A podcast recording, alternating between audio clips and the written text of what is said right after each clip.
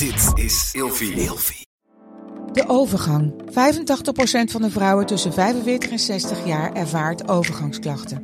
Klachten die kunnen leiden tot een verkeerde diagnose of langdurige arbeidsongeschiktheid. Wat kun je doen als je overgangsklachten ervaart? Hoe maak je dit bespreekbaar op je werk? En als jouw medewerker bij jou komt, wat kun je als werkgever dan doen? Sector Instituut Transport en Logistiek heeft een kennisplatform ontwikkeld waar jij terecht kunt voor tips en adviezen. Wil je hier meer over weten? Kijk dan eens op stl.nl/slash overgang. Gezonde voeding en beweging zijn al van kinds af aan een belangrijk onderdeel van mijn leven. Via Atida Pure heb ik nu een persoonlijk advies gekregen waarbij ik suggesties heb voor mijn dagelijkse benodigde aanvulling van vitamine en mineralen. Bij Atida Pure geloven ze niet dat iedereen hetzelfde is en dat iedereen wat anders kan gebruiken aan voedingssupplementen. Er zit 15 jaar aan ervaring in de supplementen. Ze zijn wetenschappelijk onderbouwd en van de hoogste kwaliteit. Dus wil jij, nou net als ik, goed voor jezelf zorgen, lekker in je vel zitten en bewust met je lijf omgaan? Met de code Nienke ontvang je nu 50% korting op je eerste bestelling. Check de website van Atida Pure in de show notes en maak vandaag nog jouw eerste bestelling. Als jij het meisje bent dat met die stoere jongen gaat, dan is dat goed voor je imago. Kan je daarmee pochen, kan je daarmee... Ja, want jij bent de, degene voor wie die echt wil gaan. Welkom bij een nieuwe aflevering van Seks, Relaties en Liefdes. Waarin Nienke Nijman elke week openhartig in gesprek gaat met vrienden, familie en bekenden. Nienke is psycholoog, relatietherapeut, seksuoloog en auteur van het boek De Relatie APK. In deze aflevering praat Nienke met de Rotterdamse criminoloog Jeroen van den Broek. Jeroen doet al jaren onderzoek naar jongeren binnen de driehoek, straatcultuur, social media en jeugdcriminaliteit. En dan in het bijzonder met de relatie tussen deze drie verschijnselen. In deze podcast praten Nienke en Jeroen over die straatcultuur, relaties en seks. Ja, hij was zo leuk, maar we hebben alles van Jeroen gehoord, maar niks van Nienke. Nou, We gaan overnieuw, sorry. Vinden jullie het nog steeds zo leuk? nou, ik ga mijn best doen. Dit is Nou, echt het. Hou het authentiek. Ging mis, gebeurt er het beste. Oké. Weet je het zeker? Oké. Ehm, Jeroen, ik vind het zo onwijs leuk dat wij dit samen doen. Ik ook. Ja, lekker spontaan ook, hè? Ja, want eh, had, je, had je ooit verwacht dat wij over ons, ons vak een podcast op zouden Nee, nemen? nooit. Nooit. Nooit. Nee, toen, toen, toen wij elkaar leerden kennen, die begonnen die, eh, bestonden die podcast Nee, ook ja. natuurlijk nog niet. Nee, precies. Maar ik, ik moet eerlijk zeggen, eh, het verbaast mij niet dat we nu tegenover elkaar zitten. En Nee? dat onze vakgebieden ook aan elkaar raken. Want ik denk dat zowel jouw vakgebied wortels heeft in elke andere stroming die je maar kunt bedenken. En dat geldt voor mij ook. Ja. Seksualiteit is overal, criminaliteit ook. Eh, kan volgens mij geen enkele YouTube eh, video of een, eh, laat ik zeggen, Netflix-serie bedenken waar beide onderwerpen niet aan bod komen. Dus volgens mij is het wat dat betreft weer niet zo gek. Ja, ik vond het ook zo mooi dat wij allebei, eh, zonder dat we het wisten van elkaar, in dezelfde eh, nieuwsuitzending Dat was wel zaten. even een, ja. En dat jij, aan het, en dat jij Ja. aan het kijken was met jouw opa en oma naar jouw soort van nette stukje, wel over straatcriminaliteit. Dus op zich was het natuurlijk wel eh, qua inhoud vrij, vrij pittig. Maar dat daar vervolgens werd getoond hoe er een condoom omgedaan moest worden. ja, mijn opa en oma hadden jou niet meer gezien sinds je naar Groningen was verhuisd. Dus het was een... Wat dus eh 17 jaar geleden is geweest. Ja. Ja, Nee, maar hij was voor mij ook leuk. Weet je, ik kreeg ineens eh, berichtjes van jouw man, die ook zat te kijken. En die mij dus zag waar hij zijn vrouwen verwachtte te zien. En ik zag jou ineens in beeld Ja. verschijnen. Dus het was een mooie... en ik was aan het werk, dus ik heb alles gemist. Ja, Ja. hij was leuk. Ja. Hey, vandaag gaan we het eh, hebben voornamelijk over jouw vakgebied, maar daar waar het eh, toch wel een beetje grenst aan mijn vakgebied. Eh, we beginnen met drie vragen en ik zou je willen vragen om daar redelijk kort antwoord op te geven. Oké. En dan zullen we daar ongetwijfeld gedurende dit gesprek eh, op terugkomen. Dat is goed. Ja, ben je er klaar voor? Ik denk het wel. Helemaal goed. Ehm, liggen seks en criminaliteit in elkaars verlengde? Nee, zou ik niet zozeer zeggen meteen. Nee? Crime passionels kent iedereen denk ik wel. Dus ze raken elkaar eh ontegenzeggelijk af en toe. Maar ik denk niet dat ze... Nee, ik denk niet dat ze in elkaars verlengde liggen. Oké. Is het seksuele beeld dat jij bij de jeugd op straat ziet vergelijkbaar met het beeld waar wij mee zijn opgegroeid? Zo, dat vind ik een hele goede vraag meteen. En daar is het antwoord volmondig nee op. Het antwoord dat ik bij deze jongeren, of de, de, de tendens die ik bij deze jongeren zie, raakt in geen enkel opzicht aan wat ik heb meegekregen van mijn ouders en hoe mijn jeugd eruit zag. Nee. Ik weet ook nog dat jij ehm, bij een programma. Het spijt me dat ik niet meer weet welk programma dat is geweest. Maar het is vrij recent dat je live op tv was. Mhm. En toen gaf jij ook aan, dat vond ik zo mooi, van ja, maar ik ben met dezelfde videoclips opgegroeid als deze jongeren. Ehm, maar ik heb daar wel een andere betekenis aan kunnen geven. Ja, wat ik altijd probeer te betogen is dat ik een alternatief perspectief heb gehad. Dus mijn Ja. ouders hebben mij dingen geleerd. Jij toen de tijd als gewoon een vriendin, mensen die ik om me heen had, gaven mij allemaal verschillende perspectieven. En ik kon die muziek luisteren en denken, nou goed, dat is wat een rapper rapt. Of ik zie dit in een serie en dat is eh, ook niet meer dan een serie. Alleen veel van de jongeren die, die ik zie, jongeren waar ik onderzoek naar doe, waar ik zo meteen nog iets uitgebreider op Mhm. zal eh, reflecteren, die, eh, ja, die hebben dat alternatieve perspectief niet. En dan wordt wat een rapper rapt ineens werkelijkheid. Of die nemen dat aan als een werkelijkheid. Zeker als ze een jaar of 10, 12 zijn. En dan wordt het wel eens, kan het wel eens gevaarlijk worden. Want even voor de luisteraar. ehm, nou ja, wij kennen elkaar sinds de eerste klas, dus sinds dat wij twaalf zijn. Ja. En toen was jij nog een soort van, eh, ja, dit is absoluut niet oneerbiedig, maar toen was jij een soort van de, de stan van Eminem. met heel je slaapkamer vol Ja, ik met, heb met foto's daarvan. Ja, Ja, ik had en- 24 M&M posters in een best wel klein slaapkamertje. ja, en niet alleen ze waren er allemaal. Ja, zeker. Alle grote namen. Zeker. En mijn haar is ook blond geworden op een gegeven moment. En niet door de zon. ja, klopt. Ja, Maar goed, dat is misschien inderdaad wel het beste bewijs. Dat voor mij, op mij heeft dat nooit een eh, negatieve impact gehad. En Eminem toen de tijd rapte over hele verderfelijke dingen, denk ik. Weet je, over mensen vermoorden en weet ik veel. wat. Maar ik, ja, ik vond dat leuke muziek. Ik heb daar nooit eh, last van ondervonden in mijn leven. Alleen Nee. nogmaals, als ik in een andere buurt was opgegroeid, niet op een gymnasium had gezeten. Ik weet niet of de luisteraars dat mogen weten, dat je op Oh, een ja, gymnasium zat. nou, dat is een hele beschermde omgeving. En nogmaals, met heel veel goede voorbeelden omheen. En dan is een van die dingen die je wel eens in een serie of in, een, eh, ja, in rapnummers hoort, niet meteen nee. Eh, ver- vervelend. Nee, maar goed, jij luisterde natuurlijk niet één keer in de maand een keer. Jij luisterde het wel dag en nacht. Nee, zeker. En ik, ik vertel dat als ik zelf ergens eh, presentaties of trainingen geef, ook heel vaak dat ik mijn hele leven al niets anders luister dan de meest Ja. vulgaire hip-hop die er bestaat. Maar dat dat, dat dat op zich helemaal niet zo'n probleem is, want dat zal ik, zal ik ook altijd blijven betogen. Dus als we het zo meteen nog hebben over de, de rol die social media tegenwoordig spelen en, en muziek en, en videoclips spelen in de moraal die jongeren in sommige opzichten krijgen opgedrongen, zal ik Mhm. altijd blijven betogen dat dat op zichzelf niet het probleem is, maar wel in combinatie met de omstandigheden waar jongeren in opgroeien en het ontbreken van een alternatief perspectief. Ja. Hey, ehm, laatste vraag. Schrik jij wel eens van de opvattingen van jongeren over seks? Ik schrik er niet meer van. En misschien is dat juist wel het schrikbarende, zeg maar. Dat ik eh, ook een beetje afgestomd raak over hoe jongeren naar seks kijken, hoe ze het gebruiken als ruilmiddel, hoe ze zichzelf ook vaak weinig waard vinden en zich ook gaan gedragen naar bepaalde stereotypen, met name dames die Mhm. door mannen op een bepaalde manier bekeken worden, of door deze jongens op een bepaalde manier bekeken worden en zich in dat, dat stigma, in die rol vestigen. Daar schrik ik in eerste instantie van, maar nogmaals op den duur, ja, ik dompel me ook helemaal onder in die wereld en merk ik dat het daar zo wijd verbreid en zo normaal is dat ik er eigenlijk, dat het me, ja, dat, ja, ik schrik er steeds minder van. Hetzelfde geldt voor gewelddadige video's bijvoorbeeld. Ik zie de meest verschrikkelijke dingen online voorbij komen. Misschien goed om zo meteen te vertellen dat Mhm. ik vooral online onderzoek doe ook. Eh, ja, en eh, na de dertigste kopschopvideo beleef je dat toch wat anders dan de eerste keer dat je iemand voor in zijn gezicht geschopt ziet worden. Ja. Los van dat dat niks doet met mijn moreel kompas. Ik vind het nog steeds net zo erg, maar het, het raakt je toch op een andere manier. Ja, want de dingen die jij net benoemde, zijn dat in eerste instantie wel dingen zijn eh, geweest, opvattingen, ideeën over seks waar jij wel van schrok? Ja, zeker weten. En Ja. wist je wel dat het bestond? Of was dat voor jou ook een hele nieuwe wereld die, daar, eh, die daarin open ging?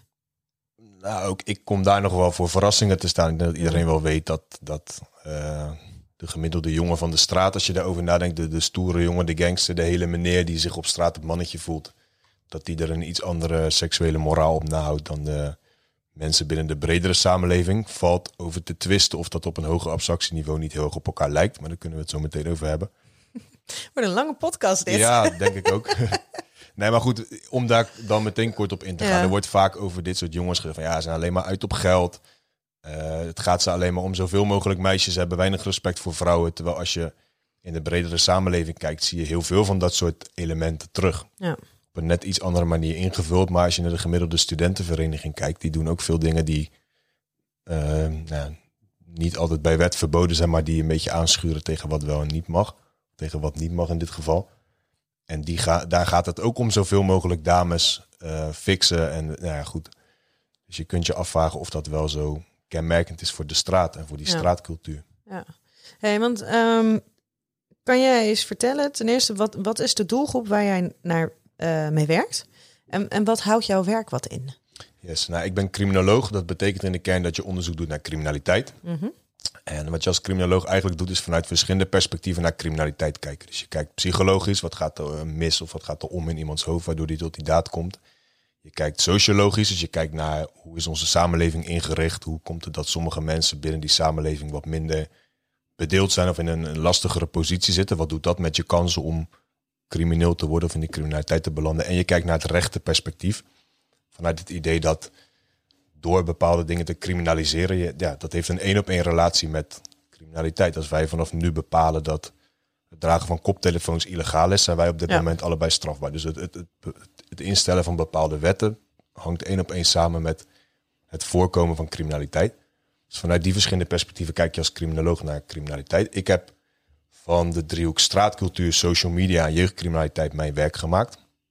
Dus ik ben afgestudeerd ooit op dat onderwerp op een onderzoek naar hoe jongens binnen de Rotterdamse wijk Spangen, waar je net dat nummer ook van eh, Broederliefde van hebt gehoord, hoe die opgroeien, met name hoe die social media gebruiken om eh, zichzelf een bepaald imago aan te meten. Daar ging mijn onderzoek toen de tijd over. Mijn huidige werk, is naar aanleiding van die scriptie ben ik eigenlijk, en dat is inmiddels zeven jaar geleden, ben ik ja, daarop doorgegaan. En mijn werk houdt vandaag de dag eh, het volgende in. Ik heb eigenlijk drie verschillende rollen. In de eerste plaats ben ik coördinator van het online jongerenwerk bij een jongerenwerkpartij in Rotterdam, bij Stichting JOZ. En ik ben daar verantwoordelijk voor het eh, aanreiken van handvat aan jongerenwerkers, zodat zij het werk dat zij op straat doen met deze lastige doelgroep ook online kunnen doen. Dus dit is een doelgroep die in de hotspotgebieden van Rotterdam eh, zijn stempel drukt. Dus jongeren die veel op straat zijn, daar veel voor overlast zorgen. Daar zijn wij actief. En je kunt je voorstellen in een tijd waarin jongeren zich steeds meer richting het, so- richting het online domein, richting social media verplaatsen, dat het voor ons ook steeds belangrijker wordt om daar te zijn en daar in die belevingswereld van jongeren te komen. Dus ik coördineer daar alles dat te maken heeft met online. Daarnaast eh, ben ik bezig met promotieonderzoek aan de Erasmus Universiteit. En dat bo- borduurt eigenlijk voort op mijn scriptieonderzoek van toen de tijd. En het gaat met name over online straatcultuur. Over de manier waarop online door jongeren wordt bepaald hoe je dus blijkbaar straat bent, wat die straatwaarden zijn, wat de mores van de straat zijn. En hoe dat zich vervolgens ook weer vertaalt naar het offline domein. Dus je kunt je voorstellen als jij je online als een hele meneer presenteert, als die stoere Mhm. jongen, dat dat ook om navolging in het offline domein vraagt. Dus dat heeft, ja, dat is een samenspel, dat heeft een wederzijds eh, invloed op elkaar. En in de laatste plaats heb ik mijn eigen bedrijfje, Partner in Crime. En vanuit dat bedrijfje geef ik veel trainingen en workshops, presentaties op die thema's die ik eh, net benoemde. Dus straatcultuur, social media en jeugdcriminaliteit. Wat ik altijd zo mooi vind, is dat je bent zo wel, zeg maar, echt met, nou ja, sta je voor de wethouder, sta je voor eh, beleidsbepalers, hè, sta je echt voor dat niveau.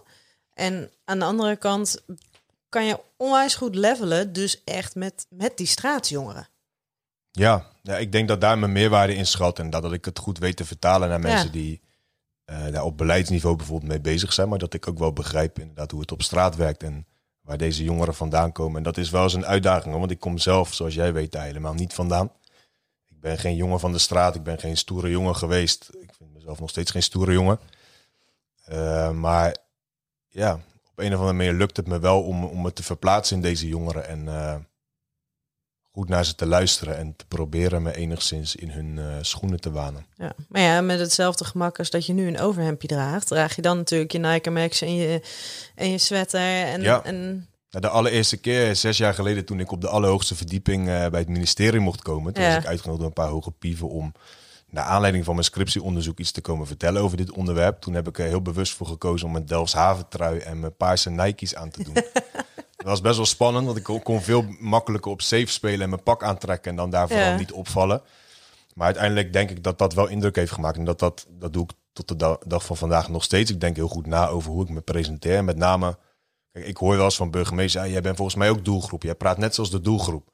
En ik zie dat ja, niet zozeer als een belediging. Ik, ik- Mhm. ik, zie dat, ik vertel wel, eh, denk ik, zinvolle dingen, zeg maar. Misschien met een beetje een accent wat hij dan terugvoert op jongens van de straat, dan moet, ja, dat vind ik niet zo heel erg. Maar ik bedoel, dat laat zien, dat, denk ik, dat ik eh, en goed begrijp wat er bij de jongeren omgaat, maar dat ook weet te vertalen naar het niveau van iemand die eigenlijk nooit op straat komt, die in een ivoren toren zit en eh, niet zo goed Ja. begrijpt wat er leeft.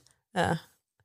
Hey, want ehm, waar, waar raken seksualiteit en ehm, jouw vakgebied elkaar? Nou ja, toen jij mij vroeg om eh, met jou een podcast op te nemen, moest ik eigenlijk gelijk denken aan de seksuele moraal die op straat onder jongeren geldt. En dan met name de jongens waar ik onderzoek naar doe, die zijn de hele tijd bezig om te betogen dat ze een zo, ja, zo goed mogelijke jongen van de straat zijn. Dus zo goed mogelijk aan het betogen, kijk En- eens hoe stoer dat- ik ben. En dat onderzoek, dat doe jij dus gewoon door zoveel mogelijk online dingen in de gaten te houden, social media te Ja. volgen en, en op die manier online aanwezig te zijn, daar waar die jongeren ook aanwezig zijn. Klopt, helemaal. En daarnaast spreek ik ze ook offline. Dus het is, weet je, om, om goed iets te kunnen zeggen over waarom zij bepaalde Ja. dingen doen, probeer ik ze zoveel mogelijk ook te bevragen op wat ik online zie. Door het ze real life te vragen. Het is nu een grote uitdaging met corona. Dus ik werk nu ook met online focusgroepen om te kijken hoe dat, eh, hoe dat gaat. Maar goed, wat ik zie binnen die performance van straatidentiteit is dat zij nogmaals zo, zo goed mogelijk aan het betogen zijn naar andere mensen toe dat zij die echte jongen van de straat zijn. En ze hebben daar een aantal middelen voor, een aantal manieren voor. En een van die manieren is dat, dat hypermasculine, zoals ik het vaak noem.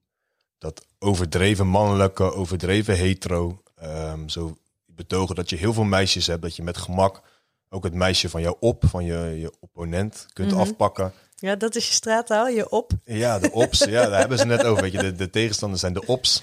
Ja. Ja, wat ik al eerder tegen jou zei, misschien zijn de woorden kop en hoofd ook leuk om in deze context te bespreken. Nee, goed, maar ehm, ja, dus ze hebben een aantal manieren. Bijvoorbeeld criminaliteit is daar ook een van. Criminaliteit is een van die middelen die jongeren hebben om zich voor te doen als een echte jongen van de straat. Als jij aan andere mensen kunt laten doorschemeren dat jij je met criminaliteit bezighoudt, dat jij ook de, de kneepjes van het vak kent, dat je bepaalde insiderstermen kent, draagt dat bij aan dat straatimago. Dat is wa- wat jongeren waar ze naar op zoek zijn. Maar nogmaals, een van die zaken is ook het laten zien dat je heel gemakkelijk veel vrouwen kan hebben. Dat je vooral niet te veel respect voor vrouwen hebt. Dat een vrouw jou niet, ja, geen geld kost. Dat, dat je je niet gek laat maken door vrouwen. Maar dat jij heel duidelijk in, in, in, eh, in Charge positie bent. en charge bent. Dus dat vind ik opvallend. Daarbij, ik ook opvallend vind, is zeg maar het, het, ehm, het hyper-hetero. Zeg maar. Dus dat je absoluut ook in de verste verte niet beticht mag worden van het feit dat je misschien homoseksueel zou zijn. Dus je moet de hele dag aan iedereen bewijzen dat jij hetero bent. Dus online uitzicht dat in bijvoorbeeld een foto like dit als je geen homo bent. Weet je, en een foto van een dikke kont van een vrouw. Heel, heel, gaat heel ver. Eh, dus dat vind ik ook wel opvallend iets om te bespreken. Mhm. En wat ik tegelijkertijd zie, en ik heb daar zelf wel een theorie over die ik misschien dan bij jou kan toetsen, want Ja. dat is jouw vakgebied.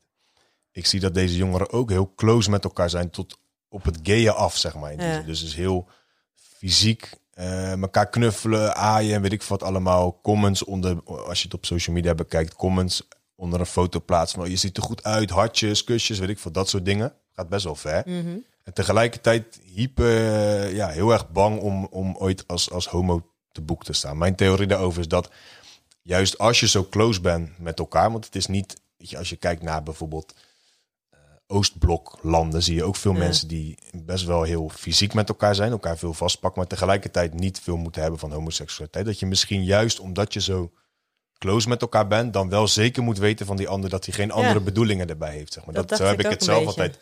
Ja. Ja, dat- Maar het is wel een paradox, in ieder geval ja, schijnbare tegenstelling. Want het is heel belangrijk nogmaals om, om vooral t- je te presenteren als heel erg hetero. Ja, en is dat voor, voor jou, zeg maar, als, eh, eh, als onderzoeker echt een interessant vraagstuk? Of is het gewoon meer vanuit jou als persoon dat je dat bijzonder vindt om te zien? Nee, dit is meer mijn persoonlijke Nieuwsgierigheid? ja, nieuwsgierigheid en, en, en verbazing of, of eh, iets wat ik zie. Maar op zich, die, die hypermasculiniteit, Ja. waar dit een onderdeel van uitmaakt, is wel een van de vijf pijlers waar ik me op richt. Zeg maar. Dus een van die vijf onderdelen. En daar hoort eh, ja, het stoere macho hoort daarbij. Zeg maar. Dus Ja. alles wat, wat je daarbij aan voorstelling hebt, hebben zij maar dan heel erg uitvergroot, heel erg hyper. Ja, nog veel erger dan dat wij dat kennen binnen de, de bredere samenleving. Ja? Ja, vind ik wel. Nogmaals, op een hoger abstractieniveau zie je al die dingen ook terug Ja. binnen onze. Je daar hebben ehm, heteroseksuele mannen het over het algemeen ook voor te zeggen binnen de maatschappij. En daar kan iedereen van alles over zeggen. Ik denk dat wij in Nederland een heel liberaal land zijn en heel veel vrijheid kennen. Maar alsnog zit in onze cultuur en in onze maatschappij ook dat heel erg eh, ja, ingebakken, zou ik bijna zeggen. Dat is bij deze jongeren ook. Maar veel van die zaken zijn daar uitvergroot of worden net op een andere manier vormgegeven. Wat, ja, komen wat, wat explicieter naar voren.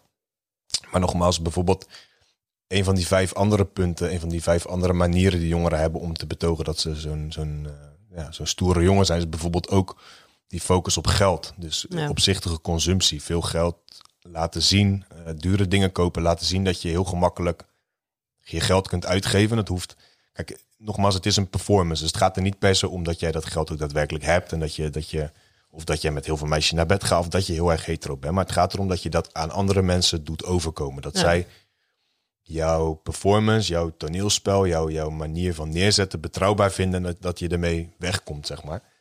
En dat zie je met betrekking tot dat geld bijvoorbeeld ook. Dus jongeren die in een club een, eh, een batra, een fles eh, sterke drank staan leeg te spuiten. Ja, ik doe af en toe even Ja, dat is tussendoor. Ik weet dat jij dat leuk vindt. Ja, vertel het maar vooral.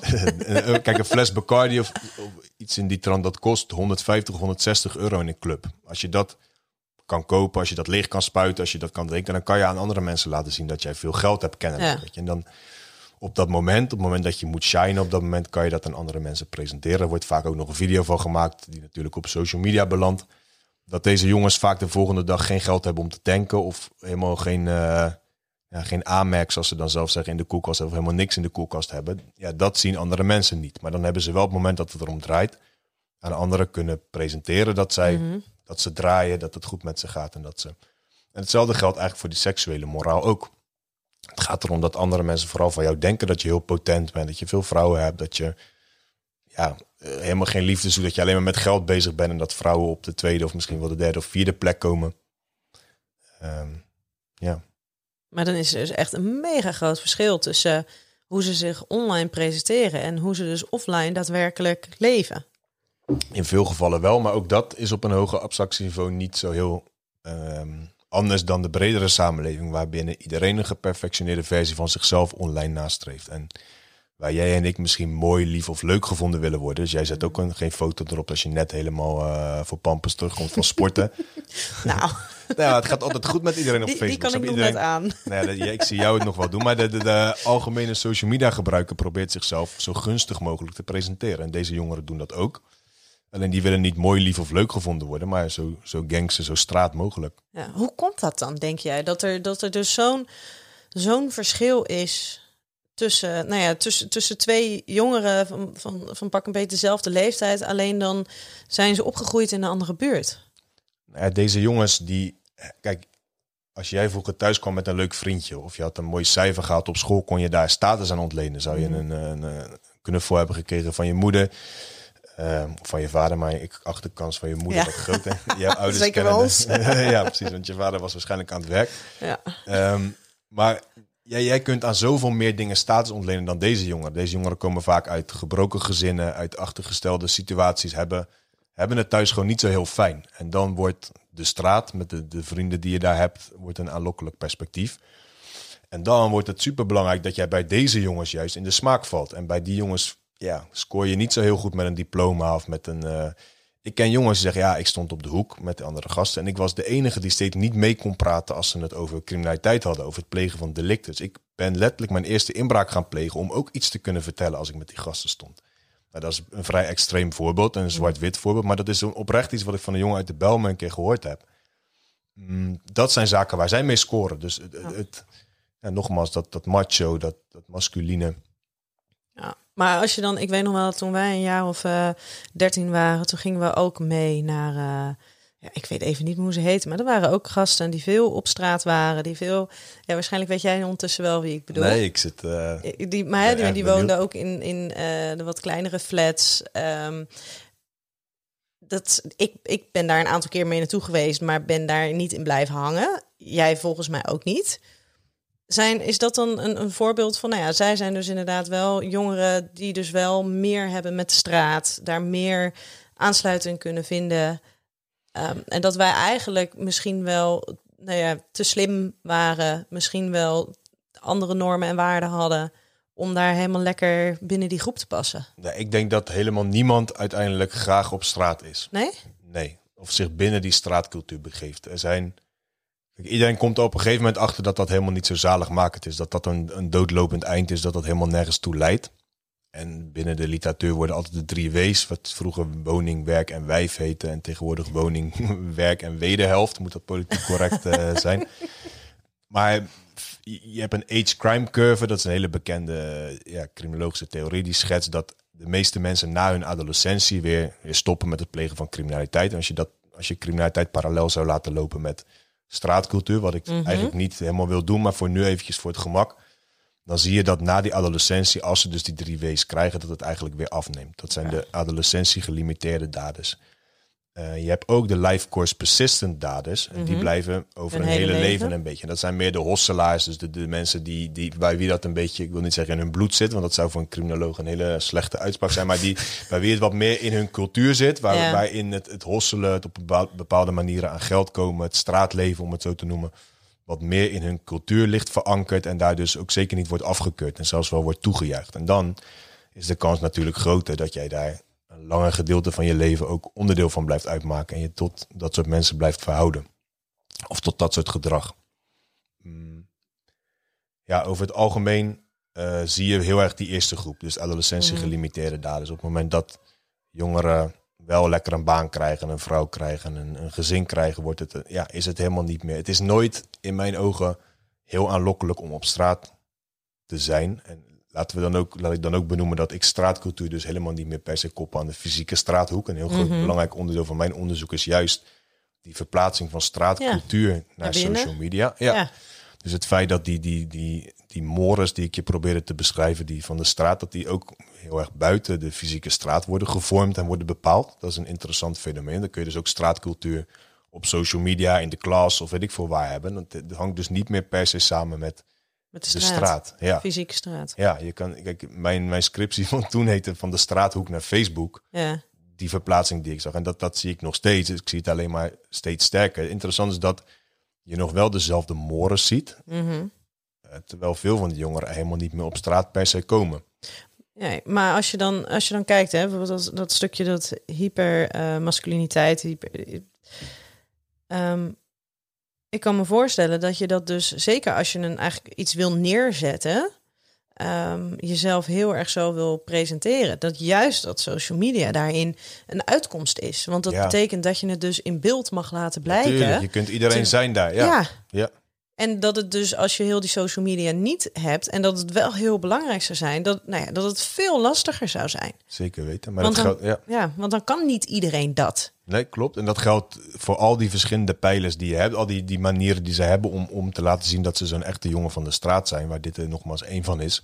Daar geldt dat voor. Je kunt online heel gemakkelijk claimen dat je je met criminaliteit bezighoudt of claimen dat jij uh, seksueel succes hebt of dat je veel geld hebt. Dat, dat, dat is online veel gemakkelijker te doen dan op straat, waar je meteen getest wordt, zeg maar. En waar, of het echt zo is. Ja, precies. Dat zelfregulerend vermogen, soort van van de straat, heb ik wel eens ergens geschreven, is een beetje weg nu, het, nu social media zijn intrede zo erg heeft gedaan.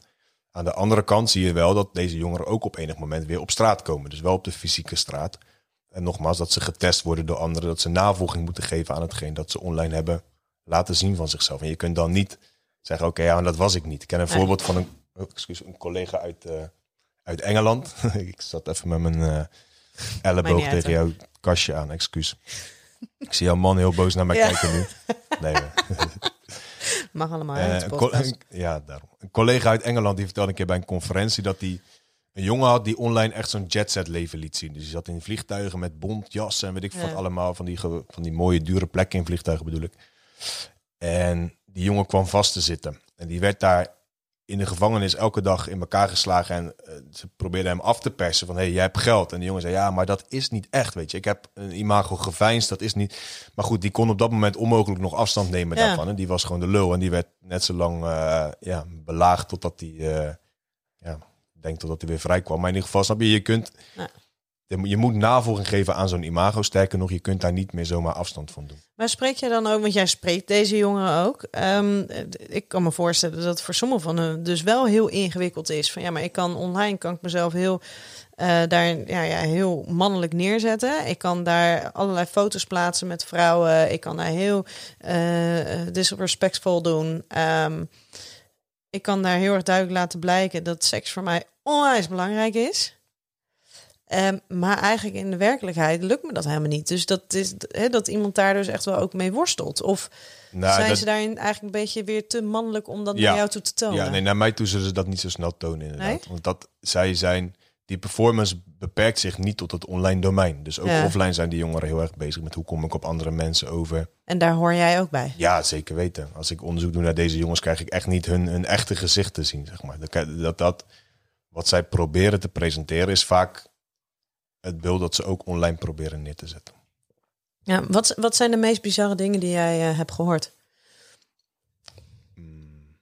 Nou, wat ik de laatste tijd heel, heel schokkend vind, is de, de exposing die wij online heel veel terugzien nu. Dus jongeren die eh, elkaar, en dat zijn vaak meiden, maar soms ook zeker jongens, die, waarvan naaktbeelden of, of andere persoonlijke gegevens worden gedeeld. Dus vaak telefoonnummer in combinatie met naaktbeelden.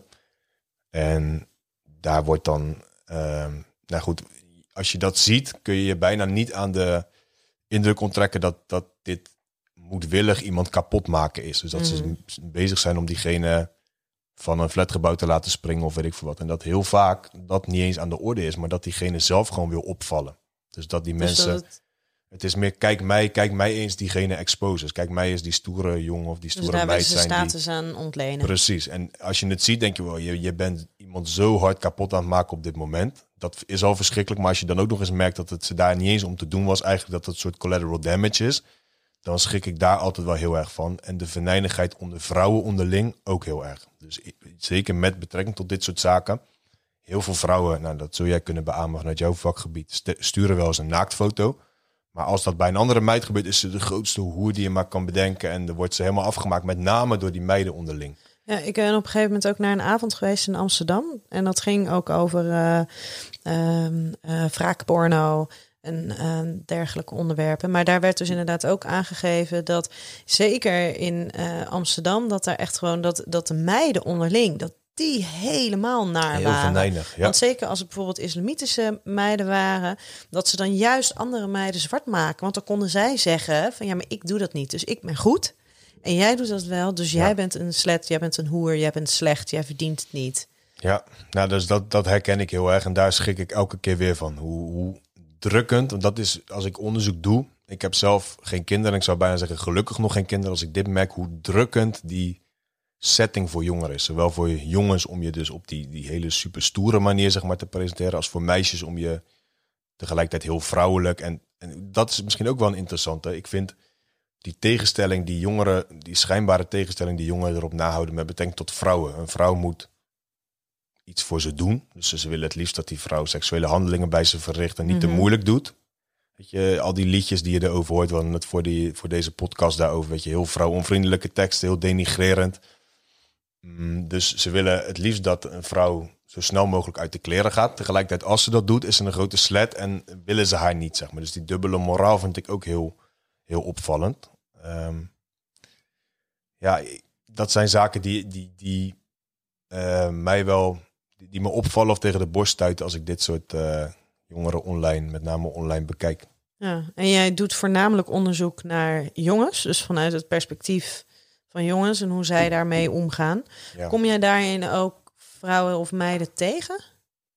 Ja, online zeer zeker. En wat ik ja, volgens mij voor de uitzending ook zei, waar ik ook heel erg van schrik, goed dat je dat zegt, of tenminste dat je me daarop brengt, is dat veel vrouwen zich ook schikken in die rol die zij door mannen krijgen toebedeeld. Dus dat ik vrouwen zie, lees en, en, en hoor, zeg maar, die zich helemaal schikken in dat seksspel, in, in het uitwisselen van eh, seksuele handelingen en waar zij vaak niet zo voordelig uitkomen, dat zij nogmaals ja, zich daar heel erg naar schikken. En daar schrik ik wel van. Dat En dat zij, gebeurt dus aan publiek, want jij hebt daar ook als ik het toe. kan zien, ja, precies. Ik doe alleen maar onderzoek in, in open, open bronnen, zeg maar. Ja. Klopt. Ja, maar je kunt gewoon in comments kun je hele discussies lezen. In, in live eh, dingen op Instagram. Als twee mensen live met elkaar gaan, zie je dat.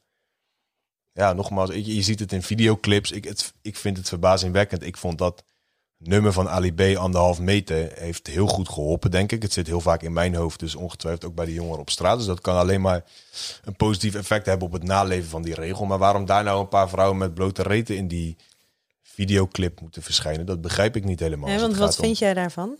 ik- ik, kijk, en ik wil niet als een oude man klinken, maar ik begrijp dat niet zo goed. Ik heb oprecht een hekel aan het bizar vrouwonvriendelijke karakter van heel veel hip-hop teksten. Ik, snap het niet. Weet je, ik, kan het in sommige gevallen begrijpen, maar als het alleen maar gaat om eh, zak naar beneden, doe dit. ik- ja, ik voel dat zelf niet zo heel erg, moet ik eerlijk zeggen. Nee. En jij bent natuurlijk, jij bent een eh vervent hip-hop luisteraar. Heb je het idee Ja. dat dat nu meer gebeurt in teksten dan dat dat vroeger was? Ehm, goede vraag. Dat weet ik, dat weet ik niet zeker. Of valt het je nu meer op? Misschien. Ja, misschien eh, omdat ik nu ook op een bepaalde leeftijd kom, dat ik me daar wat meer van. eh, ja, ik weet niet. Ik klink ook als heilige. Ik ben zelf ook, eh, weet je, ik behandel vrouwen ook niet altijd zoals ik zou moeten. Of behandelde. Dus ik, ik mag misschien in die. Behandelde verleden tijd de- heel goed. De huidige vrouw die behandel ik met bijzonder veel respect. Maar ik bedoel, ik heb ook van die fases gehad, weet je, dat ik. Dus misschien moet ik ook niet te, te veel oordelen. Maar ik heb zelf vind ik die teksten niet zo heel. Maar ik- hetzelfde als als je dat zou zien als een van die onderdelen van die performance van straatcultuur, is een andere die opzichtige consumptie. Ik vind nummers die gaan over Louboutin en alleen maar dat vind ik net zo goed niet relaxed om naar te luisteren. Dus ik, ik vind dat hele plastic, dat heel erg uitvergroten van dat jij. eh, je hebt hele nummers die gaan eh, letterlijk Versace, Versace, Versace. Ja, goed, dat vind ik niet heel prettig om naar te luisteren. Even goed als dat ik een, een, een tekst die gaat over een vrouw die eh, naar beneden moet zakken en voor de bek moet houden en weet ik wat allemaal. Denk ik, ja, weet niet, dat voel ik niet zo heel erg. Nee. Dat kan ook een persoonlijke voorkeur zijn.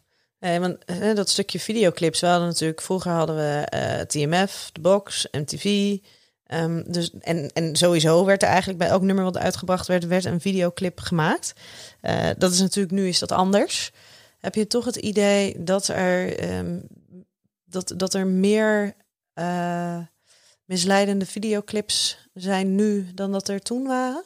Nee, dat, dat weet ik niet. Kijk, en ik vind niet eens zeg maar mooie dansende vrouwen in clips vind ik helemaal, daar heb ik niks op tegen. Want als ik een clip van Beyoncé zie of van eh, J-Lo, dan zie ik daar ook blote mannen of half blote mannen in dansen. Volgens mij is dat niet zozeer het probleem. Dat, dat, ehm, maar het gaat mij nog meer om de tekst, zeg maar. En bijvoorbeeld als er zo'n nummer uitkomt over anderhalve meter, snap ik niet. Weet je, als het een tekst is over alle facetten van die straatcultuur, van, van dat, dat mooie leven. En daar horen ook mooie vrouwen bij, snap ik dat heel goed. Weet je. Ik wil geen moraalreden gaan zitten uithangen hier.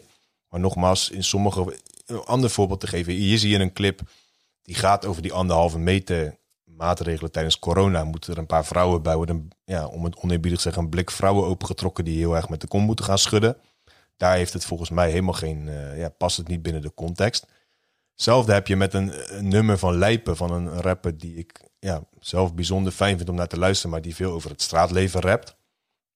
Hij heeft een videoclip en in die videoclip staan vijf, zes mannen achter in beeld met eh, AK-47's in hun handen te marcheren.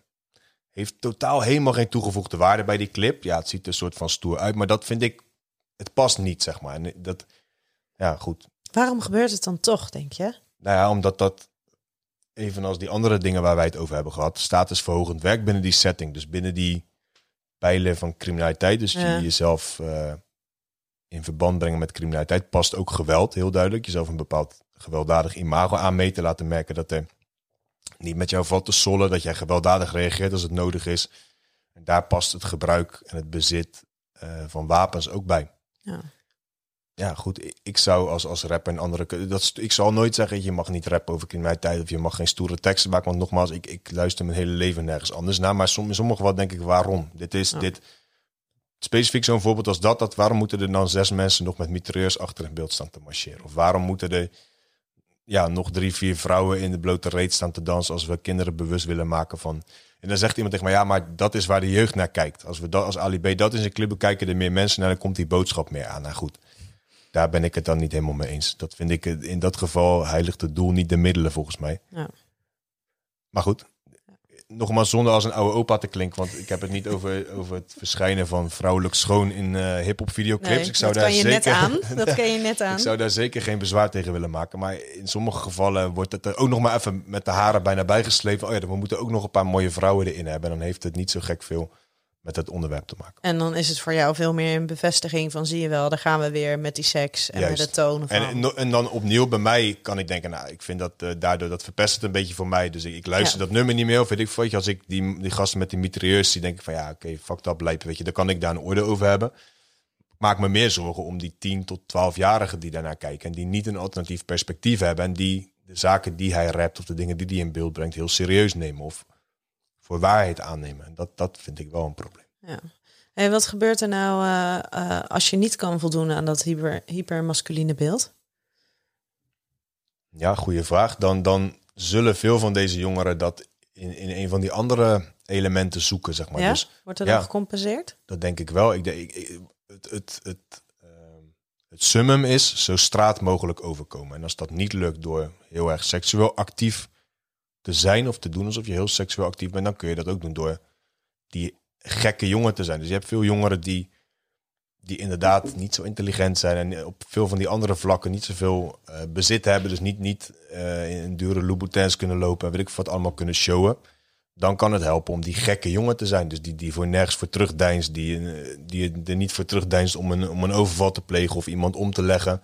Dan kom je bekend als die gekke jongen. Maar dat kan wel een manier zijn om binnen die setting toch respect te krijgen en om daar status aan te ontlenen. Dus er zijn zeker jongens, heel veel jongens zelfs binnen deze setting, die helemaal niet zo actief zijn seksueel of helemaal niet zo succesvol, laat ik het zo zeggen, op het gebied van seks. Helemaal niet die hele stoere man zijn die, die ze zo graag zouden willen zijn. Maar daar wordt inderdaad mee gecompenseerd op een van die andere zaken. En zie je nou ook dat er, eh, eh, dat er veel grensoverschrijdend gedrag is? Want je zei net van, nou ja, ehm, eh, die, eh, veel van die meiden, jonge dames, die, die passen zich ook in, hè, conform de, de, de verwachtingen, conform de, de, rolpatronen wat. Ja. Ehm, maar, zie je dan ook dat er veel grensoverschrijdend gedrag is? Of denk je überhaupt dat als een vrouw zich zo positioneert, eh, dat, dat er dan al sprake is van, van grensoverschrijdend Nee, gedrag? dat laatste denk ik niet per se. Maar ik, ik zie zaken die jij en ik ontegenzeggelijk als grensoverschrijdend gedrag zouden definiëren. Dus eh nou ja, kelderboxpraktijken, ehm, Ja. ja. mannen seksueel bevredigen voor, ja, soms voor iets, maar soms ook gewoon voor status, zeg maar. Je hebt in, eh, in Engeland op dit moment veel drillrappers die daar actief zijn. Drill is een, nie- een nieuwe vorm van hip-hop die heel populair is. Veel van die jongens, zeker omdat er heel veel rappers zijn die zich daarmee bezighouden, verdienen eigenlijk in het begin nog helemaal niet zo goed. En die hebben gewoon meiden die voor hen zorgen.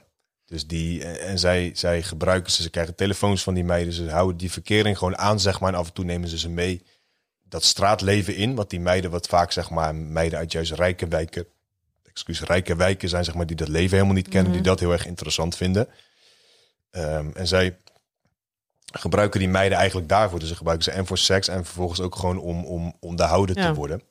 Maar als ik hem terugpak op de Rotterdamse context, zie ik inderdaad veel gedrag, veel ja, onderhandelen over seks. Seks als een soort ruilmiddel en een, een, een, eh, iets dat eh, heel bitter weinig met liefde te maken heeft in ieder geval. Dat klink Ja. ik weer als een oude man, maar het is echt, ja, het gaat niet eens, kijk, eh, seks alleen maar voor de lust kan ik me ook nog voorstellen, maar het, het lijkt mij soms nog een, stapje verder te gaan, zeg maar. Echt als een, een- een ding dat ja, wordt uitgewisseld en waar... waar... En waarvoor wordt het dan uitgewisseld? Stel zo'n meisje dat zegt dus, oké, ik, ik bied me aan. Wat, Ja. wat krijgt zij daarvoor terug? Nou goed, ik vind dat een hele sterke vraag, omdat ik je er niet direct antwoord... Ja, ik, ik weet het Ja. niet. Ik vind het ook soms zo raar om te zien hoe ze zich in dat, in dat beeld vestigen en, en, en eh, daarin meegaan. Want ik vraag me precies hetzelfde af. Waarom zou je dat doen? Waarom zou jij... En wat, wat krijg je ervoor? Nou, in het geval van die bekende rappers kan ik me nog voorstellen. Weet je, dat het als Ja. meid stoer is om met zo iemand naar bed te gaan. Want dan kan je dat tegen je vriendinnen vertellen. Ik denk dat we het ook in, in dat licht moeten bezien. Dus dat dat niet alleen geldt voor de bekende rappers of de bekende influencers. Maar ook voor eh, de jongens op straat. Als jij het meisje bent dat met die stoere jongen gaat. Dan is dat goed voor je imago. Kan je Ja. daarmee pochen? Kan je daarmee... Ook als jij een van de twintig bent die er in die week mee gaat. Ja, want jij bent de, degene voor wie die echt wil gaan. Althans, dat zo. Zegt nummer Ja. 1 en zegt nummer 2. Dus dat ja. zeggen ze alle twintig. Precies, daar, Ja. daar zijn ook genoeg liedjes over gemaakt. Ehm, dus ja, ik vind het een goede vraag, Nienke, want ik weet het eerlijk gezegd niet. Ik vraag het me ook elke keer af als ik, als ik dat hele schouwspel zie. En nogmaals, die onderhandelingen kun je soms gewoon live online volgen. Mhm. Jongeren die afspreken. En, en ook daarbij zie je, je hebt een heel bekend filmpje inmiddels van een dame die eh, ja, met een jongen in onderhandeling is over of hij haar op komt halen of niet. En dan moet hij eerst zijn broek laten zien en zijn schoenen laten zien en laten zien of hij het wel waard is, zeg maar, of hij wel genoeg draait, of die wel gewoon, eh, of die wel genoeg luxe kan laten zien. En vervolgens zegt zij dus laat, eh, laten zien of, hoeveel benzine je in je tank hebt. Zij zegt dat, kijk je tank, zegt ze dan. Wallah mee je hebt tank, wat, wat ja, vrij vertaald betekent, ik zweer dat je niks in je tank hebt zitten. Ja. Nou goed, dat is een, een heel bekend meisje geworden. Dat is een heel kwetsbaar meisje, want daar hebben we het eigenlijk nog niet over gehad. Maar heel veel van de jongeren waar ik onderzoek naar doe, zijn, komen uit hele kwetsbare situaties. En hebben ook niet het IQ om dingen heel goed te kunnen bevatten. Dus misschien is zij wel een heel goed voorbeeld. Deze meid heeft heel weinig kerncompetenties, behalve het feit dat zij heel goed zich kan gedragen als een slet, als ik het heel Ja. erg plat zeg. En dat is voor haar, dat is haar ding geworden. En daar ontleent zij status aan. Ze heeft 60.000 volgers online, door zich heel tijd zo. En ze wordt alleen maar met shit overgoten, want iedereen kotst haar uit. Maar dat Ja. is wel aandacht. En dat zien wij veel op, op social media en bredere zin bij jongeren in het algemeen. Dat ze zeggen, ik word nog liever voor rotte vis uitgemaakt. Als ik een foto post, heb ik liever negatieve reacties dan geen reacties. Want dan word ik niet gezien. En voor haar, voor deze dame in kwestie, geldt dat dit voor haar waarschijnlijk de enige of een van de weinige manieren is waarop zij ooit 60.000 volgers gaat krijgen. En dan wordt het dus aanlokkelijk om je in, in haar geval in dit label te vestigen. En je steeds weer van die kant te laten zien. Want dat is hetgene waarmee je ja, populair wordt. Zij het ja. wel op een negatieve manier, maar het is wel iets wat haar aandacht oplevert. Maar wat me dan zo lastig lijkt, hè? Want, want eh, ik, ik, ik zal niet snel iemand veroordelen, maar er gebeurt wel van alles met mij als je me dit vertelt. En denk je, jeetje, maar in hoeverre, eh, weet je, wordt er niet gewoon keihard misbruik van haar gemaakt? En wie is haar daar om haar te beschermen? Ehm, maar, maar heb jij dat dan nooit? Dat je, dat je daar. Nou ja ik, ja, ik weet niet of ik met deze doelgroep zo zou kunnen werken. Als je weet dat dus dit soort dingen daar dus allemaal gebeuren. Wat voor soms zelfs een soort van nou ja, middel is om überhaupt in leven te blijven, om, om gezien te worden. Ja. Nou, kijk, ik zie ook de andere kant. Dus de, de, de daderkant in dit geval. De, de- ik denk dat in heel veel gevallen de, de jongens, de mannen hier, nou, ik laat er niet in daden en slachtoffer Mhm. vervallen, maar eh, een kwalijkere rol spelen dan de vrouwen. Maar Want dat, in dit hebben we het gewoon wel heel erg over het stereotype. nou, dat eh, de- juist, de, ja, hè, dat de wel. mannelijke man tegenover de, de, de nou ja, vrouwelijke, maar soms ook hele kwetsbare vrouw. Zeker. Die, die stereotypen zie ik terug, zeg maar, in dat spel dat zich, dat zich afspeelt. En ehm wat wil ik daarover zeggen? Als je mm, naar die rollen kijkt. Ik weet even niet meer wat ik daarover wilde zeggen. Het ging in ieder geval over dat jij kan het ook vanuit het Ja, perspectief sorry, ja, van ik man het zien. los. Ja, ik, ik kan, ja, juist. Ik zie het heel erg vanuit dat mannelijk perspectief. Dat zijn net zo goed hele kwetsbare jongeren. Die ook geen, Oh, dat geloof geen ik goed voorbeeld hebben gekregen. Ja. Weet je, en die van kinds af aan hun vader en hun moeder van alles zien doen. eh nou ja, goed. Jij weet dat mijn moeder ook in een van dit soort wijken werkt. En die, als je weet wat die kinderen soms op vierjarige leeftijd allemaal al moeten, ja, moeten slikken, is in deze context een verkeerde, eh, ongelukkige term. Maar wat, wat Ja. die allemaal ik wil zeggen, voor de kiezer krijgen is, Is ook niet aan wat ze allemaal zien, wat ze allemaal zien gebeuren thuis en wat dat je als jij op je vierde jaar al moet zorgen voor een kleine zusje omdat je moeder Ja. Het hele weekend aan het eh, hoeren en snoeren is. Ja, dan weet je, ik heb in Capelle aan de IJssel een keertje gehad dat we een, eh, een dame hadden die zich online seksueel grensoverschrijdend uitte. Dus die Ja. was heel erg, ja, zoals de jongens zou zeggen, geila aan het doen, zich heel erg aan het eh, profileren op een, op, een, op een sletterige manier, zeg maar. En heel erg jongens aan het uitdagen en weet ik veel wat. En toen gingen we een beetje verder kijken. En toen kwam ik op de Facebookpagina van die moeder terecht. En die moeder zat achterstevoren op een stoel helemaal zo een beetje geld te doen. Terwijl die moeder al lang de leeftijd was gepasseerd waarop dat nog eh, voor iemand eh, ja, Überhaupt. Of Ja, het, eh, überhaupt nog aantrekkelijk doen, was. Dat, Ja. nou ja. nog los van mijn persoonlijke voorkeur. Wat ik denk dat jij en, Ramon dat niemand dit leuk had gevonden om te zien. Maar goed, dan weet je wel waar die meid het vandaan heeft. Zeg Ja. maar. En ik denk dat je uit je eigen leven ook wel zulke voorbeelden. Je kent altijd wel iemand. Ik ken ook mensen waarvan ik toen zij een jaar of drie, vier waren al aan zag komen hoe ik ze nu erbij zie lopen. Zeg maar. Omdat ze ja, het voorbeeld volgen van wat ze thuis zien. En het- nogmaals, bij de jongeren zie ik dat ook. Veel jongens die. En ik veroordeel het net als jij veroordeel ik het. Alleen als ik alles zou moeten veroordelen binnen mijn werk, dat niet Nee, je hoeft Nee, niet tenminste, te ik- veroordelen. ja, maar dat doe ik wel. Nee, maar ik veroordeel de daad wel, weet je. Ik- ben criminoloog, maar ik, Ja. ik vind alles dat de wet overtreedt, daar, daar heb ik gewoon vanuit moreel standpunt Ja. heb ik daar iets op tegen. Ik veroordeel niet de personen per se, dus de, de daden die veroordeel Mhm. ik, maar ik probeer wel heel erg te kijken. En ik denk dat dat, ik kan mijn werk anders niet doen als ik me niet goed zou verplaatsen in hoe deze jongeren opgroeien, wat voor omstandigheden ze hebben, wat voor beperkte IQ's, want ik wil het toch nog wel een keertje Ja. noemen. ze vaak hebben met betrekking tot seks, is dat wel gewoon een belangrijk iets. Dat zul jij misschien uit je werk ook kennen. Als jij ehm, ja, niet, niet zo goed kan nadenken, is het best moeilijk om eh, seksueel je heel verstandig te gedragen. Zeg maar. Ja, nou ja, en, en los daarvan, eh, we weten dat hoe meer jongeren eh, weten over seksualiteit, hoe beter de seksuele voorlichtingen die ze, die ze daarover krijgen, hoe assertiever ze zijn, hoe autonomer ze kunnen zijn en hoe beter ze beslissingen kunnen maken over zowel hun grenzen als hun wensen. Maar als dit dus al en een doelgroep is die veel jonger seksueel actief is, plus je hebt toch te maken met een doelgroep die helemaal geen goede seksuele voorlichting krijgen, die helemaal niet zo goed in hun zelfbeeld zitten, in hun gevoel van eigenwaarde, in goede rolmodellen, dan heb je toch eigenlijk ja, dan heb je een hele verzameling van factoren die toch eigenlijk toch heel erg eh, Ja. tot risicogedrag leidt. Zeker. Ja, en ik denk dat ook nog wel van waarde is om te benoemen dat veel van dit soort jongens en meisjes een vaderfiguur missen. Ja. En bij de jongens zie ik dat, ja, wil, ik kan niet in aantallen of in percentages vervallen, maar ik durf een percentage van 80% wel aan. Van de jongeren die ik eh, tegenkom die in de criminaliteit belanden. Dus niet per se straatjongens, maar jongeren die in de Mhm. criminaliteit belanden, die missen een vaderfiguur. Hebben geen vader gehad of hebben een, ja, een vader gehad die in ieder geval geen positieve rol heeft gespeeld. Voor vrouwen geldt dat natuurlijk ook. Vrouwen die meer op zoek zijn naar een sterke man, naar iemand die voor ze kan zorgen en die dan triest genoeg altijd uitkomen bij de mensen die juist niet voor hen willen of kunnen zorgen. In veel gevallen is het, is het willen, zeg maar, wat Mhm. ontbreekt.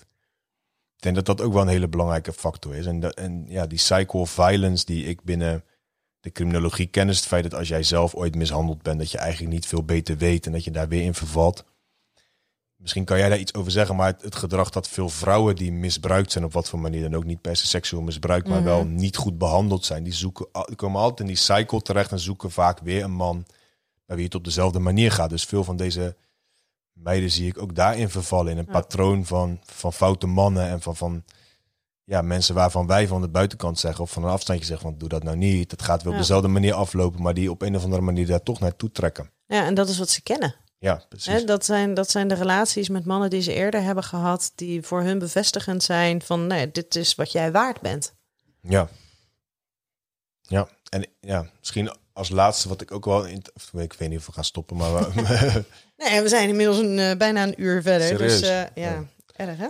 ja, gaat snel. Het is inderdaad donker buiten inmiddels. Dat het niet, eh, of ga je dit 's ochtends uitzenden? Geen idee. Kan nou niet meer. Mag allemaal. Nee, wat ik wil zeggen, wat ook nog wel een belangrijke factor is. Binnen die straatcultuur zie je de afgelopen jaren dat jongeren van eh, Marokkaanse afkomst, en met name Ja. Arabische, Arabische jongeren, met name Marokkaanse jongeren, heel erg dominant zijn. Dus die maken heel erg de dienst uit. Die bepalen welke straattaal gesproken wordt. Dus woorden als welu, ibahesh, legnes, dat soort woorden zie je steeds meer in straattaal terugkomen, waar je vroeger veel Papiamense en Surinaamse woorden terugzag. Dus je kunt aan die taal altijd goed zien welke groepen op straat dominant zijn. Mhm. Je ziet het aan de muziek die geluisterd wordt. De populaire eh, rappers zijn, zijn veelal van eh, Marokkaanse of Noord-Afrikaanse afkomst.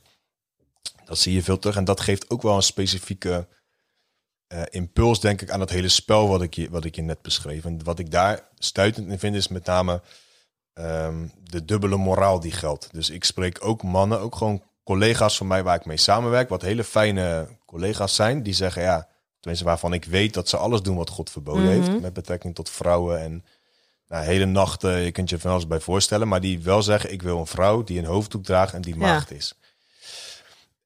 Nou goed, dus dat, dat vind ik iets, iets opvallends en iets dat volgens mij voor, voor in de eerste plaats een dubbele moraal zorgt die op zijn beurt weer voor, voor problemen zorgt. Tegelijkertijd denk ik ook het feit dat van deze jongeren, van, als ik naar de mannen kijk, van de mannen wordt verwacht dat zij geen seks hebben voor het huwelijk en, en zich heel erg onthouden daarvan. Dat geeft een bepaalde spanning.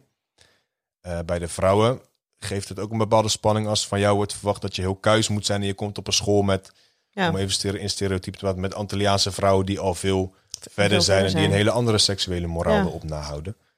Dan word je geconfronteerd met iets waar je misschien stiekem die van binnen ook wel naar verlangt of gewoon behoefte aan hebt, het niet mag. Ook dat geeft, geeft een bijzondere dynamiek aan, die, eh, aan dat hele spel. Ja. En dan zeker als ook nog eens jij dus eh, niet, als jij je gaat, wel gaat mengen in die wereld, dus seksueel actief gaat worden en je eerste stapjes gaat zetten, als dat ook nog eens heel mm, vervelend is als dat gedeeld wordt, maakt dat je Mhm. super kwetsbaar. Als je Ja. als vrouw dus Ja, want je zit in een hele kwetsbare positie. Heel erg, want je kunt ook Ja. niet thuis daarmee aankomen als het fout gaat. Nee, Als jij, als jij een foto van je, je blote tieten naar een jongen stuurt... omdat je denkt dat hij jou echt leuk vindt... en dat belandt op social media en jij bent Ja. daarmee een schande... Weet je, die, die culturele component speelt ook wel een belangrijke factor... of is een belangrijk factor, speelt een belangrijke rol in dit hele spel. En die, die Ja. hele ja, lastige, laat ik het zo noemen... lastige seksuele moraal die ik op straat onder jongeren zie. Nou, ik vond het wel inderdaad mooi. Ik heb eh, ook veel les gegeven, seksuele voorlichtingen bij het eh, MBO en dan het laagste, laagste niveau. Maar dan had ik inderdaad de ene klas, er was natuurlijk zit ook een enorm hoog eh, diversiteitsgehalte daar. En dan had ik sommige klassen en daar zaten dan weer inderdaad heel veel Antilliaanse jongeren en anderen zaten weer heel veel Marokkaanse. En het was echt per klas dus zo'n groot verschil Ja. hoe die gesprekken liepen. Ja. En wat dus inderdaad de normen en waarden waren. En dat bij de ene klas met inderdaad heel veel Antilliaanse jongeren, was vrijwel iedereen op 15, 16-jarige leeftijd had seksuele ervaring. Ja. Terwijl Gaf dat in ieder geval toe. gaf het in ieder geval aan, ja, Ja. Terwijl in de andere klas, waar dan bijvoorbeeld heel veel Marokkaanse of Turkse eh, jongeren zaten, de- daar was dat dus eigenlijk heel erg gering. En wa- was er zelfs iemand die vroeg of ze de klas mocht verlaten, Ja. omdat datgene wat ik wellicht zou gaan vertellen in strijd zou zijn met haar geloof. Ja, nou, ik, ik ken ook voorbeelden van eh, jongens die in een bepaalde klas eh, de docenten totaal niet respecteerden omdat het een vrouw was. En waar een Antilliaanse dame op reageerde omdat zij dat juist heel belangrijk vond. En dat Ja. die slaags met elkaar raakten. Dus een jongen en een meisje in dezelfde klas. Omdat Ja. zij een hele andere moraal erop nahielden met betrekking tot hoe je met vrouwen omgaat. Dus dat, Ja. dat, ja, dat bevindt zich natuurlijk ook allemaal in hetzelfde klaslokaal of in dezelfde wijk of in hetzelfde... En aan de hand van social media zijn alle zaken die wij in het afgelopen uur met elkaar hebben besproken, die, die ver- vermengen met elkaar, Ja. die komen met elkaar in aanraking. Dat maakt het bijzonder ingewikkeld. Ja, ik weet inderdaad ook dat ik, eh, ik kwam toen diezelfde klas als waar ik net zei, kwam ik eh, binnenlopen. Nou ja, dat was vier jaar geleden of zo. Nou ja, jong, blond. Dus ze zeiden, zagen al een aantal. Oh, ik Toen je heb, nog eh, jong was. Toen ik nog jong was. Ehm, van, oh ja, ik heb, u- ik heb u opgezocht hoor. Ik heb je opgezocht.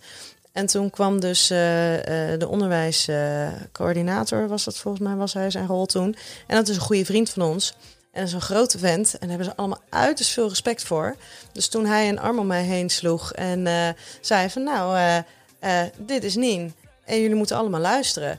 Toen was het dus allemaal ineens mevrouw en u en Ja. Amen en rustig stilzitten. En ze gaven geen kick meer. Ja, Ja, ja. Terwijl dat eigenlijk niet nodig zou hoeven zijn dat een, man Nee, dat eerst even zegt. eh, nee. het is wel wat er gebeurt. Ja, hey, wij, gaan hem, eh, wij gaan hem afronden. Want ik wil eindeloos... eh, ik, vind, ik wil weer van alles vragen. Ik vind het echt onwijs leuk. Ehm, of nou ja, leuk. Ik ben gewoon onwijs nieuwsgierig naar wat daar dus allemaal gebeurt.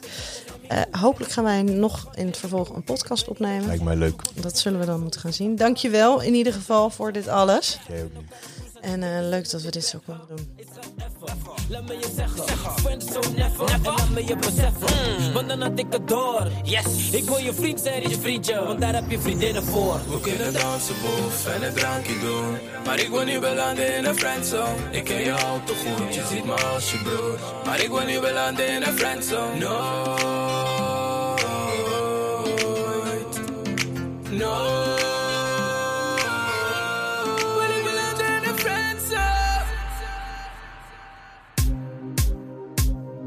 Na na na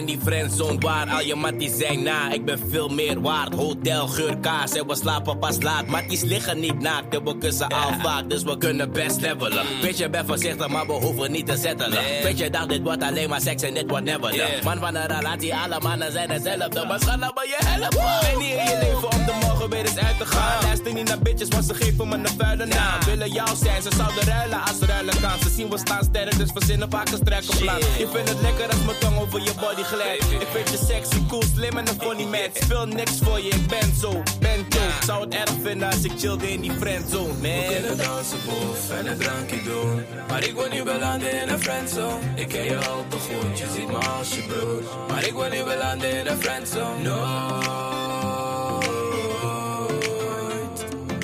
Nooit.